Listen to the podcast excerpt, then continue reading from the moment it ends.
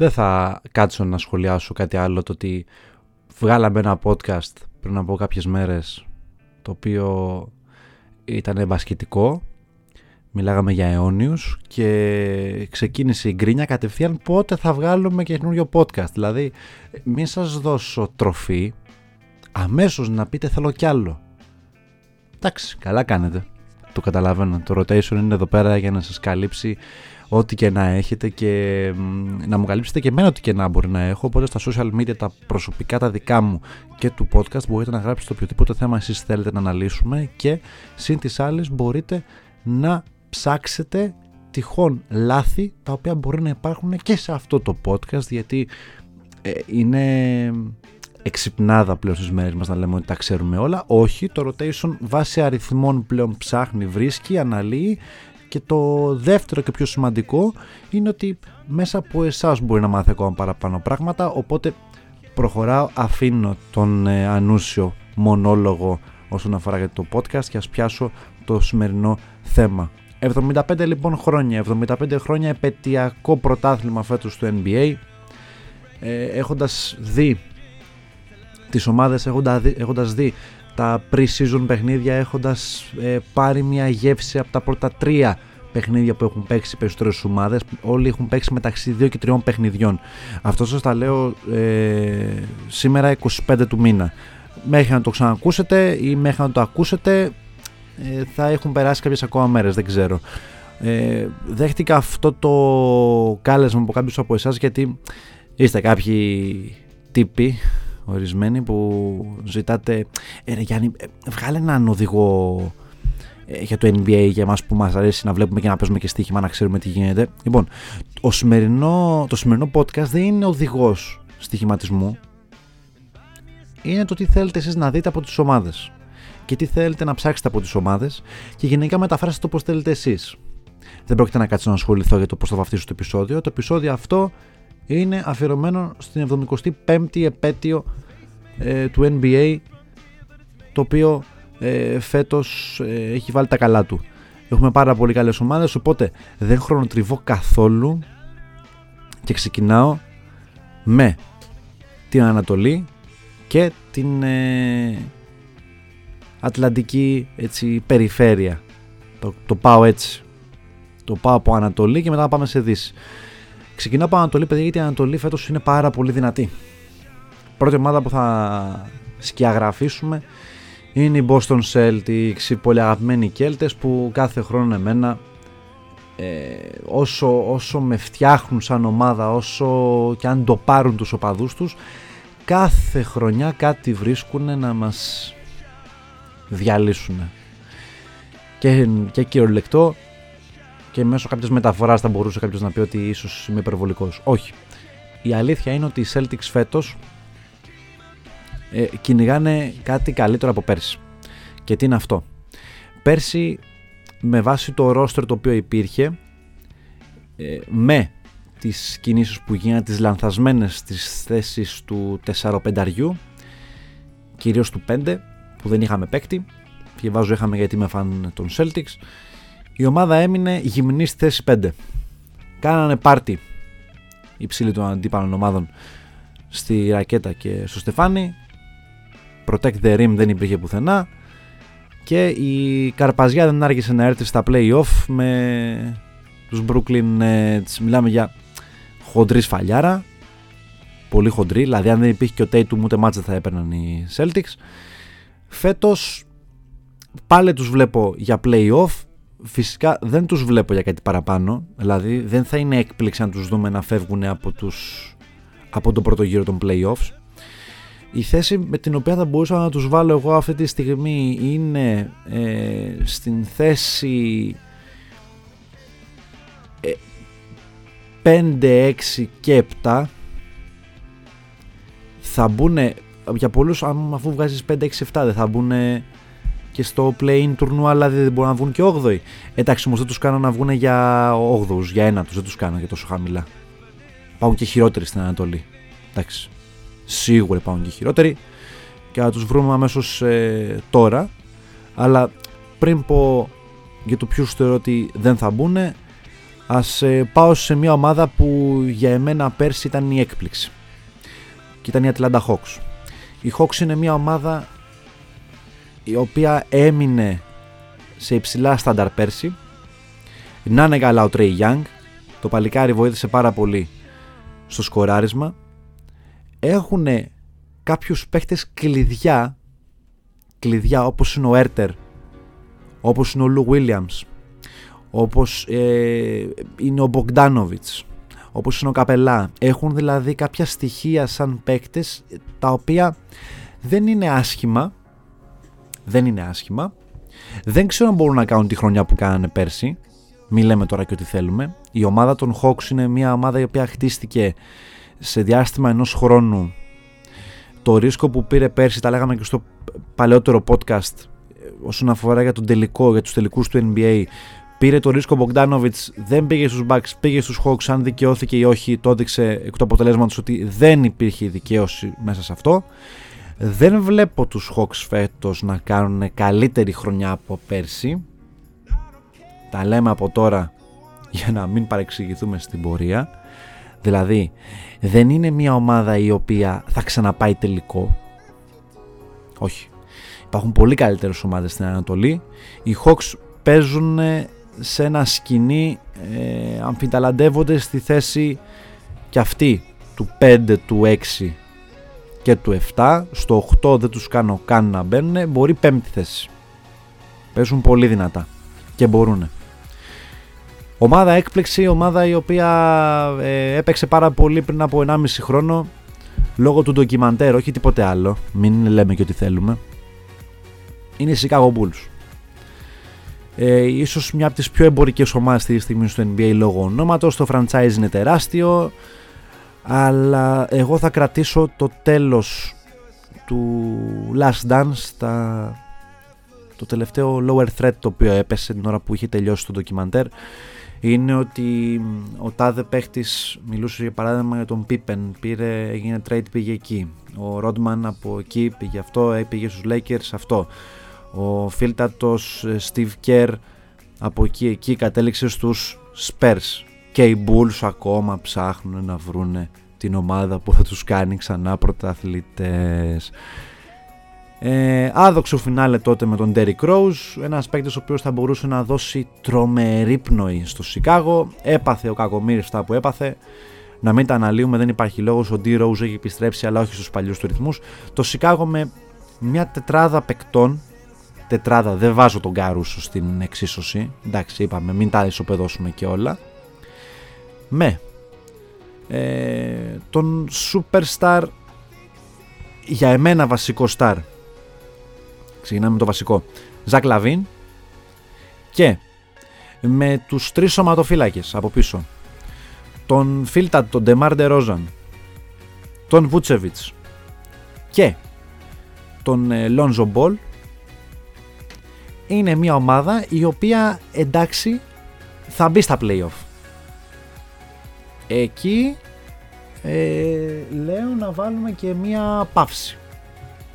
Εντάξει, νομίζω ότι και πολλά θα λέγαμε. Ε, είναι για και αυτή στην... δεν είναι για τις πρώτες τέσσερις θέσεις με τίποτα. Δεν είναι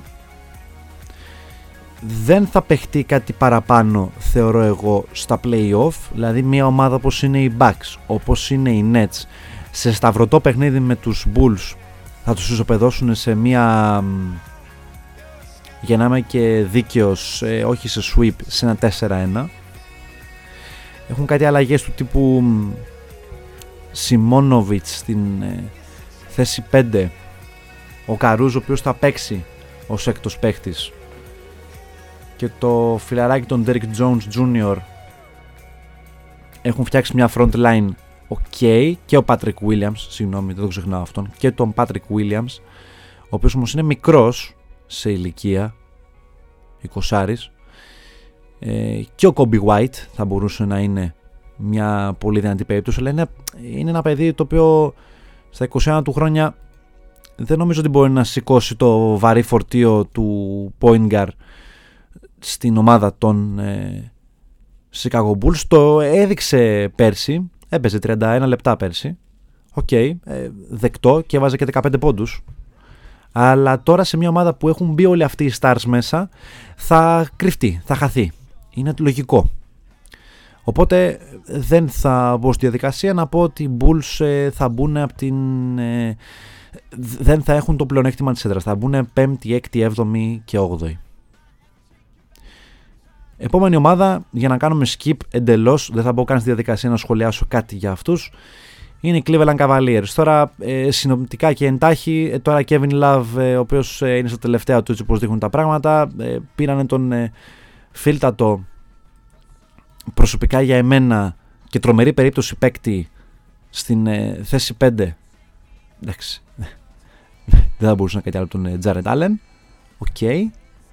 Ο συνομήλικος Jared Allen, 23 χρονών δεν έχει κάτι άλλο αυτή η ομάδα να αναδείξει. Έχει και τον Σέξτον. OK, okay, μέχρι εκεί. Πήρε και τον Πάγκος. Δεν έχω κάτι να, να προσθέσω. Έμεινε και ο Οσμάν. OK, okay, αυτό ήταν. Πάμε next. Δεν υπάρχει κάτι άλλο να σχολιάσουμε για τους Cleveland Cavaliers. Δεν, ε, δεν έχουν κάτι το οποίο μπορούν να σε, πούνε, να, να, να σε κρατήσουν βασικά στην οθόνη σου. 11η πέρσι, όχι τι θέση είχαν πέρσι, να σας πω τώρα γιατί ε, το 'χασα. Πέρσι, roster, stats, profile, OK, okay, εντάξει. Δεν το βρίσκω τώρα. Α, πέρσι 13η. OK. Okay. Α, να είχαμε να λέγαμε. Τα ίδια Παντελάκη μου, τα ίδια Παντελή μου. Κάθε χρονιά τα ίδια. Από τότε που έφυγε ο Λεμπρόν έχει πιάσει κατάρα. Αυτό ήταν. Δεν έχει κάτι άλλο να πούνε οι Cavaliers γι' αυτό. Επόμενο. Charlotte Hornets. Άλλη απογοήτευση εκεί. Μια ομάδα που ε, με παίχτες όπως είναι ο Terry Rozier και ο Λαμέλο Μπολ και, και, και, μεγάλο και Gordon Hayward για πολλούς θα μπορούσε να ήταν μια ομάδα η οποία έχει μέλλον έχει μέλλον. Δεν έχει τίποτα. Η φετινή χρονιά του Λαμέλο θα είναι χειρότερη την περσινή. Είναι σίγουρο αυτό. Ε, έτσι, έτσι το εκλαμβάνω εγώ, έτσι το βλέπω εγώ ότι ο Λαμέλο φέτος θα ξεφουσκώσει. Είχε 22 πόντους ε, μέχρι στιγμή βασικά έχει 22 πόντους per game. OK, okay, okay. Δεν, δεν λέει κάτι αυτό. Δεν λέει κάτι αυτό μέχρι στιγμής. Ε, πέρσι είχε 15. Πέρσι είχε 15. Εντάξει. Ε, λέει κάτι. Ε, ότι υπάρχει μια άνοδος. Εντάξει, σε τρία παιχνίδια μου, σχεδόν ήταν σε 51. Δηλαδή θα πέσει σίγουρα αυτό το ποσοστό. Ε, three points βάρεσε με ένα, μμ, 35%. Οκ. Okay. Ε, και free throws 75% πολύ χαμηλό τίποτα και κοπάνε και 6 assist 6,1 assist ένα παιχνίδι θα είναι χειρότερη χρονιά φέτος του Λαμέλο. Δεν τους βλέπω καλά τους ε, φίλτατου Σαρλότ. Δεν τους βλέπω καν να μπαίνουν πάλι στα play-off. Για play-in τουρνουά δεν τους συζητάω καν. Αντίο ζωή γεια σας. Ε, πάμε next. Detroit Pistons πήραν το νούμερο 1 draft του 2021 τον ε, φίλτα τον Σέιτ Κάνιγχαμ παλίκαρος. Ένας παίχτης με τρομερά ε, αθλητικά προσόντα ε, ασώδιο δυστυχώς δεν έχει παίξει δυστυχώς ε, ο Κάνιγχαμ δεν ξέρω αν μπορεί να προσφέρει ακόμα μεγαλύτερη ποιότητα σε ένα ήδη πληγωμένο ρόστρο όπως είναι οι Pistons εδώ και πολύ καιρό τα κακά παιδιά του Detroit δεν είναι άφαντα εδώ και πολλά χρόνια. Ε, εντάξει, έχουν τον ε, Jeremy Grant ε, και αυτό. Δεν, ε, δεν έχουμε κάτι άλλο. Σαν ε, Detroit, ε, ο φίλτατος Grant κοπανάει τριαντάρες σε κάποια μάτς. Γενικά μέσος όρος ε, πόντων παίζει στο, πέρσι έπαιζε στο 22,3, φέτος παίζει στο 16,5, σε δύο παιχνίδια βέβαια. εντάξει, για την φίλτατη ομάδα του Detroit, για την τιμημένη ομάδα του Detroit, μέχρι εκεί καλά είναι, να είναι καλά το παλικάρι, αλλά και οι Pistons δεν τους βλέπω ούτε αυτούς να μπαίνουν στα play-off και θα είναι από τους τελευταίους πάλι φέτος. Μακάρι να χτίσουν κάτι τα επόμενα χρόνια. Πάμε, όσο βλέπετε φτάνω προς τους καλούς τώρα, φτάνω προς τις καλύτερες ομάδες. Το Toronto Raptors. Raptors λοιπόν, μια ομάδα, μια πόλη, μια ιστορία, μια χώρα, Καναδάς. Ε, ταπεινωτικά λόγια από τον ε, φίλο τον Goran Dragic όταν έγινε draft μεταξύ εκείνου και του ε, πω πω φάγαμε σκάλωμα τώρα. Θα το θυμηθούμε αμέσως τώρα γιατί τώρα έφαγα σκάλωμα γιατί όταν μιλάς πολύ ξεχνάς. Και όταν μιλάς πολύ ξεχνάς και πράγματα. Του Κάι Λάουρι, άντε μπράβο πολύ ταπεινωτικά τα λόγια του φίλτα του Σλοβαίνου για την ομάδα του Τορόντο το οποίο το Ρόντο τελευταία χρόνια παλεύει παλεύει με τον εαυτό του. Νίκ Νέρ στον πάγκο με assistant coach Σέρτζο Καριόλο έχει πληγώσει πολύ την εθνική ομάδα μπάσκετ ο κύριος μας με την εθνική Ισπανίας. Ε, ο Ντράγκητς έφυγε πακετάκι μαζί με τον Ατσιούα από, την, ε, από το Μαϊάμι για να κλείσουν τον Λάουρι και Μπίρτς Ολυμπιακάρα τα σχετικά με Πασκάλ Σιάκαμ κλείνουν ένα ρόστερ α είναι και ο Ανουνόμπι μην το ξεχνάμε αυτόν εντάξει σε μια ομάδα όπως είναι το Τορόντο το οποίο θα παλέψει μαζί με ηγέτη πλέον στα γκάρ τον Βανβλίτ, κόλλημα ο φίλος μου Μιχάλης του Βανβλίτ, μεγάλο κόλλημα. Θα παλέψουν για μια θέση στο play-in τουρνουά και δεν ξέρω αν θα προκριθούν κιόλας γιατί σαν βάθος ρόστερ δεν υπάρχει. Orlando Magic. Τίποτα. Ε, έχουν τον Fulge. Μεγάλο draft. Ο Μαρκίλ Fulge αλλά τίποτε άλλο το σπουδαίο για την ομάδα από την ε, Φλόριντα η οποία δεν ξέρω τι πλάνο έχει, έχει δώσει όλους τους παίχτες τα τελευταία χρόνια, δεν προσφέρουν τίποτα απολύτως ε, και γενικά άκυροι. Δεν τους βλέπω πουθενά. Τους βλέπω και αυτούς στις τελευταίες θέσεις. Τρίβουμε χεράκια, τρίβουμε χεράκια γιατί φτάνουμε σιγά σιγά αφού έκανα τα σάντουιτς μέχρι στιγμής, έβαλα το, το πάνω ψωμί, έβαλα το, μέσα τα μαρουλάκια, τα μπιφτεκάκια, τα σαλαμάκια, τυράκια για να κάνω το σάντουιτς, το, να φτιάξω το σάντουιτς. Τώρα κάνω το κάτω ψωμάκι. Τώρα ε, και πιάνω τους Wizards. Washington Wizards λοιπόν πέρσι με τον μεγάλο παίκτη και ηγέτη για εμένα Bradley Bill τα διέλυσε όλα πέρσι ο άνθρωπος πάλευε με θεούς και δαίμονες από 30 σε 30 πήγαινε 31 πόντους μέσω όρο ε, σε, με 35% στο τρίποντο με κοντά στο 90% στις βολές απίστευτος, απίστευτος ε, κοντά στα 5 rebound και 5 assist και τουλάχιστον ένα κλέψιμο ένα παιχνίδι το πάλεψε πάρα πολύ πέρσι μαζί με τον ε, Russell Westbrook δεν οδήγησε πουθενά για αυτούς. Αποκλειστήκαν από τη Φιλαδέλφια, τελείωσε το παραμύθι εκεί. Αλλά φέτος με πολύ δυνατές προσθήκες. Νούμερο 1. Κεντάβιους Caldwell Pope. Νούμερο 2. Μοντρές Χάρελ. Νούμερο 3. Τον ε, κύριο Κάιλ Κούσμα. Και Spencer Dinwiddie έχουν κάνει μια ομάδα η οποία είναι για να μπει στα playoff. Εντάξει, τι να κάνουμε. Έχει, υπάρχει και ο Χατσιμούρα από, ε, υπήρχε ήδη βασικά δεν νομίζω ότι είναι μια κακή κίνηση ο... είναι και ο Μπέρταν στην ομάδα υπήρχε και από πέρσι σαν ρολίστας δεν νομίζω ότι οι Wizards φέτος δεν έχουν εφόδια για να μπουν στα play-off κάτι προσπαθούν να χτίσουν η ομάδα από την πρωτεύουσα οπότε θεωρώ ότι θα πάει καλά. Καλά. Μέχρι εκεί. Δεν πάμε για πρωταθλητισμό. Πάμε μέχρι εκεί. Να περάσουμε το πρώτο σκάλι, το οποίο είναι να μπούμε στα playoff και να διεκδικήσουμε κάτι καλύτερο από τις προηγούμενες χρονιές. Χτυπάμε ευθύς αμέσως Νέα Υόρκη, New York Knicks. Οι Knicks την πάθανε πέρσι από τους ε, Hawks. Μείνανε εκτός. Γερής σφαλιάρα. Δεν το περιμέναν αυτό. Σε ρόλο καπιτάνο ο Τζογκατόρε ο φίλτατος ε, Τας Γκίψον ως πιο παλιός 36 χρονών πλέον ο forward των ε, Knicks. Και έχουμε και δύο πολύ ωραίες προσθήκες. Πρώτο είναι ο Φουρνιέ ο οποίος έκανε εξαιρετικό Ολυμπιακό τουρνουά με την εθνική ομάδα της Γαλλίας.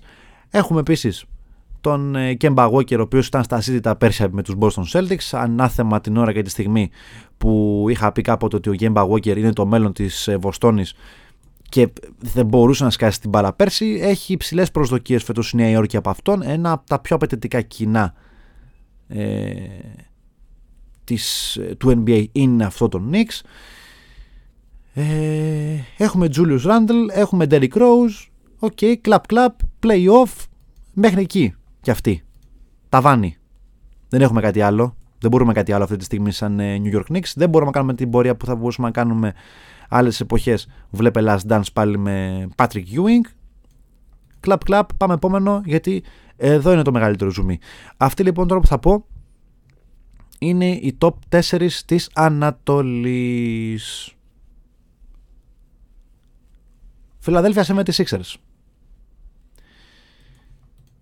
Έχουμε τα δικά μας που λένε πολλοί. Έχουμε και, τα, και την κόντρα του Σίμονς με όλη την ομάδα. Ο Μπεν Σίμονς πέρσι δεν ξέρω τι, τι τον έχει βαρέσει στο κεφάλι αλλά ο παίχτης παιδιά δεν είναι καθόλου καλά δεν δείχνει καθόλου ε, τρόπο να συμβιβαστεί δεν έχει τρόπο να συμβιβαστεί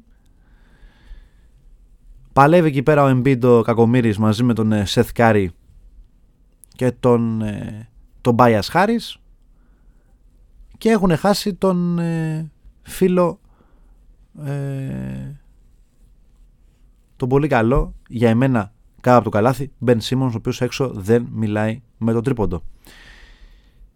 Ε, ήρθε και ο Ντράμοντ μια καινούργια προσθήκη δίνει ποιότητα στη θέση 5 κακός σουτέρ, πολύ κακός αλλά μπορεί να κάνει πραγματάκια μέσα στο, στο ζωγραφιστό και να δοκιμάσει και τις τάπες που του αρέσει.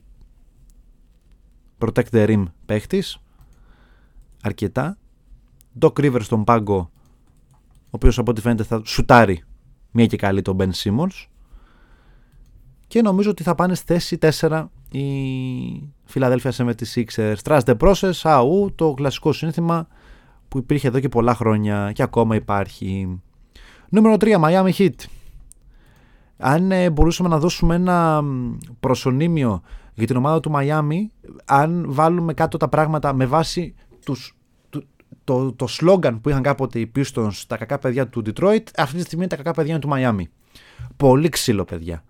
Είναι αυτή η ομάδα που θα πάει στο ανοιχτό, ε, ε, ξέρουν, το, το μυρίζουν το τόπι, το σκάν το τόπι πολύ καλά, αλλά ξέρεις ρε φίλε ότι αν μπεις μέσα θα φας το ξύλο του αιώνα θα σε πλακώσουν στο ξύλο μέχρι αηδίας. Δηλαδή έχουν Αντεμπάγιο, Λάουρι, Μπάτλερ, Χάσλεμ, ο οποίος είναι έμπειρος στο ξύλο, 41 χρονών πλέον, βαράει κανονικά. PJ Tucker, άλλο, άλλη ξύλο. Ο τύπος δεν καταλαβαίνει τίποτα. Τα θυμάται από πέρσι ο Ντουραντ. Και μέσα σε αυτούς θα υπάρχει και ένα καλό παιδί. Ο Λαντίπο. Το οποίο το παλικάρι έχει πάθει τους τραυματισμούς του, θα παλέψει να επανέλθει για τα καλά. Tyler Hero, Duncan Robinson, δύο παίχτε οι οποίοι προσφέρουν ένα τρομερό όπλο στο Miami το οποίο είναι το περιφερειακό σουτ, το οποίο δεν το είχαν τα προηγούμενα χρόνια τόσο πολύ και τώρα το έχουν. Ο, ο Σπόλστρα είναι εδώ πέρα για να δώσει το, το κάτι παραπάνω. Κάθε χρόνο το δίνει. Με Godfather της ομάδας των Pat Riley, το Miami Vice και το Miami Vice βασικά Attitude. Vice βασικά Attitude. Μπράβο, το βρήκα. Θεωρώ ότι ο Tyler Hero πρέπει να κάτσει λίγο στα αυγά του, να δει ότι υπάρχουν παίχτες που παίρνουν 20 εκατομμύρια και δεν, και κάνουν πολλά περισσότερα πράγματα από ό,τι κάνει αυτός αλλά μέχρι εκεί δεν είναι για κάτι άλλο ο Hero θα είναι ένας παίκτης ο οποίος θα είναι πάλι ένας έκτος παίχτης για το Μαϊάμι. Και πάμε τώρα στο top 2, το οποίο όπως θέλετε εσείς το βάζετε στην ε, σειρά. Εγώ θα βάλω, όπως σας τα πω, θα είναι 2-1. Δηλαδή, αυτό που θα πω τώρα είναι το νούμερο 2 και αυτό που θα πω μετά είναι το νούμερο 1. Για μένα, νούμερο 2 είναι τα διχτάκια. Είναι οι Nets. Για ακόμα μια χρονιά οι Nets στο νούμερο 2. Άντε τώρα, καθίστε τώρα και δείτε. Είσαι τώρα ο Kevin Durant. Είσαι ο Kevin Durant. Σηκώνεις μανίκια. Λες ρε παιδί μου, έχασα πέρσι στο νήμα από τους Bucks το εισιτήριο για τον τελικό. Αχ, αναστεραγμός. Τώρα κάνω cosplay Durant τώρα. Εγώ μπαίνω στο κλίμα και είμαι σαν τον Kevin Durant. Ε, μου φέραν James Harden πέρσι ε, να βελτιώσουμε την, ε, το πόσο εύστοχοι ήμασταν. έχουμε Τζοχάρη, ναι, έχουμε Τζοχάρη, αλλά θέλαμε και, τον φίλτα το James Harden. Και έχω ρε φίλε έναν Irving ο οποίος τα έχει διαλύσει όλα σε αυτή την ομάδα. Μην πω για τίποτα άλλο. Τα έχει κάνει. Δηλαδή προβλήματα δεν έχουν και βρίσκουμε τον Irving. Είπε τώρα ο Μπράδερ ότι με τη βοήθεια του Θεού δεν χρειάζομαι το εμβόλιο και ε, εν τω μεταξύ τραγική ηρωνία 20 παίχτες του NBA δεν έχουν εμβολιαστεί από τις 30 ομάδες, 20 παίκτες. Και όσο περνάνε οι μέρε θα ανεβαίνουν κι άλλο. Θα είναι ακόμα λιγότερα. Στο NBA, το WNBA βασικά έχουν παραπάνω από 95% εμβολιασμό. Ακόμα και στο staff των ομάδων έχουν 95%. Λοιπόν, και έχει τώρα τον Irving. Τι να του πεις τώρα; Τι να του πεις που πέρσι ε, σπαθιά κατάπιε ο Durant. Ήταν τραυματίας ο Irving, ήταν κακός ο Χάρντεν επειδή ερχόταν από τραυματισμό. Λέει, φίλε, τι άλλο να κάνω; Τι, τι άλλο, πόσους πόντους να βάλω; Έβαλα 58, 48, πόσους έβαλα πέρσι. Και δεν κερδίσαμε. Τους Bucks. Ε, δεν μπορώ άλλο, θα έλεγε. Αλλά κάτι θα γίνει στο τέλος. Κάτι θα επικαλεστεί μάλλον ότι η επίπεδη γη μου έδωσε τη φώτιση και είπα να κάνω το εμβόλιο. Επίσης καμία ομάδα το συμβόλαιο του λύγει το καλοκαίρι. Καμία ομάδα δεν θέλει να έχει ένα τέτοιο παίχτη στην ομάδα της. Τώρα οι fans, οι απλοί fans του NBA τώρα θα λέγανε Μα γιατί, δηλαδή η ομάδα σαν το Σακραμέντο δεν θα ήθελε τον Irving στην ομάδα. Όχι, ρε φίλε, δεν τον θέλει. Γιατί άμα είναι να τον πληρώνω και να κάθεται στο, στο σπίτι του ανεμβολίαστος, ε, φταίει επίπεδη γη, φταίει το, το πορτοκάλι είναι τετράγωνο και δεν είναι ε, σφαιρικό ή δεν είναι κυκλικό ή δεν ξέρω οτιδήποτε ή οτιδήποτε άλλο στον κόσμο, ε όχι ρε φίλε, δεν τον πάρει καμία ομάδα. Ούτε ο Ολυμπιακός ή Παναγενικό δεν θα τον πάρουν. Κανένας. Και τσάμπα να έρθει. Ε, τσάμπα βασικά το συζητάμε. Και πάμε στην εξίσωση Milwaukee Bucks. Bucks, μια ομάδα. Ε, μπράβο. Μπράβο στα ελάφια. Μπράβο στον Γιάννη για το δαχτυλίδι πέρσι. Το άξιζε 100% με βάση την απόδοση της ομάδας. Ο Γιάννης αυτή τη στιγμή, θα το πω και ας ακουστεί περίεργα, είναι ο καλύτερος παίκτης στον κόσμο. Και γιατί; Είναι ο καλύτερος παίκτης στον κόσμο με βάση το τι του έχει δώσει η ομάδα, η ομάδα του, πώς έχει στηθεί η ομάδα γύρω από αυτόν και τι δίνει στην ομάδα του αυτός και τι εισπράττει ακόμα καλύτερα ο ίδιος μέσα στο παιχνίδι. Μαζί με τον Durant, ωραία, για να είμαι δίκαιος, μαζί με τον Durant, αυτοί οι δύο. Αυτά που κάνει ο Γιάννης στο γήπεδο είναι μαγικά. Πήρε δαχτυλίδι με 50 πόντους. Και έκασε και τη βόλη και εμένα. Για να είναι τα 50 χρόνια λησμονιά στον φίλο του Μιλγόκη, να πάρουμε το δαχτυλίδι. Αυτό. Ε, τρομερά πράγματα. Απίστευτα πράγματα. Εντάξει. Αυτή είναι η αλήθεια. Αυτή είναι η πικρή αλήθεια γενικά. Και ε, καθίσαμε να σχολιάσουμε το, τον τελικό με κάποιους φίλους μου τέλος πάντων. Είπαμε ο καθένας στο δικό του ότι ε, εντάξει η ομάδα με την οποία ε, πέσαν απέναντι το Phoenix, ε, είχε και αυτό ταβάνι, ήταν φορμαρισμένοι, εντάξει, αλλά μπροστά στο Γιάννη, στην ανατροπή που έκανε στο Phoenix στο, ε, στο πέμπτο παιχνίδι, εντάξει, νομίζω ότι εκεί πέρα τέλειωσαν όλα. Στο Phoenix, στο 2-2 που έγινε 3-2. Εκεί είπαμε όλοι ότι με την τάπα αυτήν και το κάρφωμα μετά, νομίζω ότι κλείσαμε πιάσαμε τα βάνη. Απλά οι άλλοι δεν το φτάνουν. Οπότε θα πάρουμε και το επόμενο μάτς. Αυτά όσον αφορά την Ανατολή. Έρχεται ε, τις επόμενες ημέρες, όχι πολύ, μην φανταστείτε μεγάλη διαφορά, μία ημέρα το πολύ, έρχεται και η Δύση. Οπότε θα τα πούμε ξανά αναλυτικότερα, πήρατε την άποψή μου για την Ανατολή, έρχεται και η Δύση για έναν εξονυχιστικό έλεγχο και να ξανααναλύσουμε τι και πώς σε ακόμα μία περιφέρεια του NBA. Ήμουν ο Γιάννης Δροζής και αυτό ήταν το πρώτο μέρος για το φετινό NBA και τα 75 χρόνια ε, του πρωταθλήματος. Να είστε όλοι καλά, καλή συνέχεια σε όλους.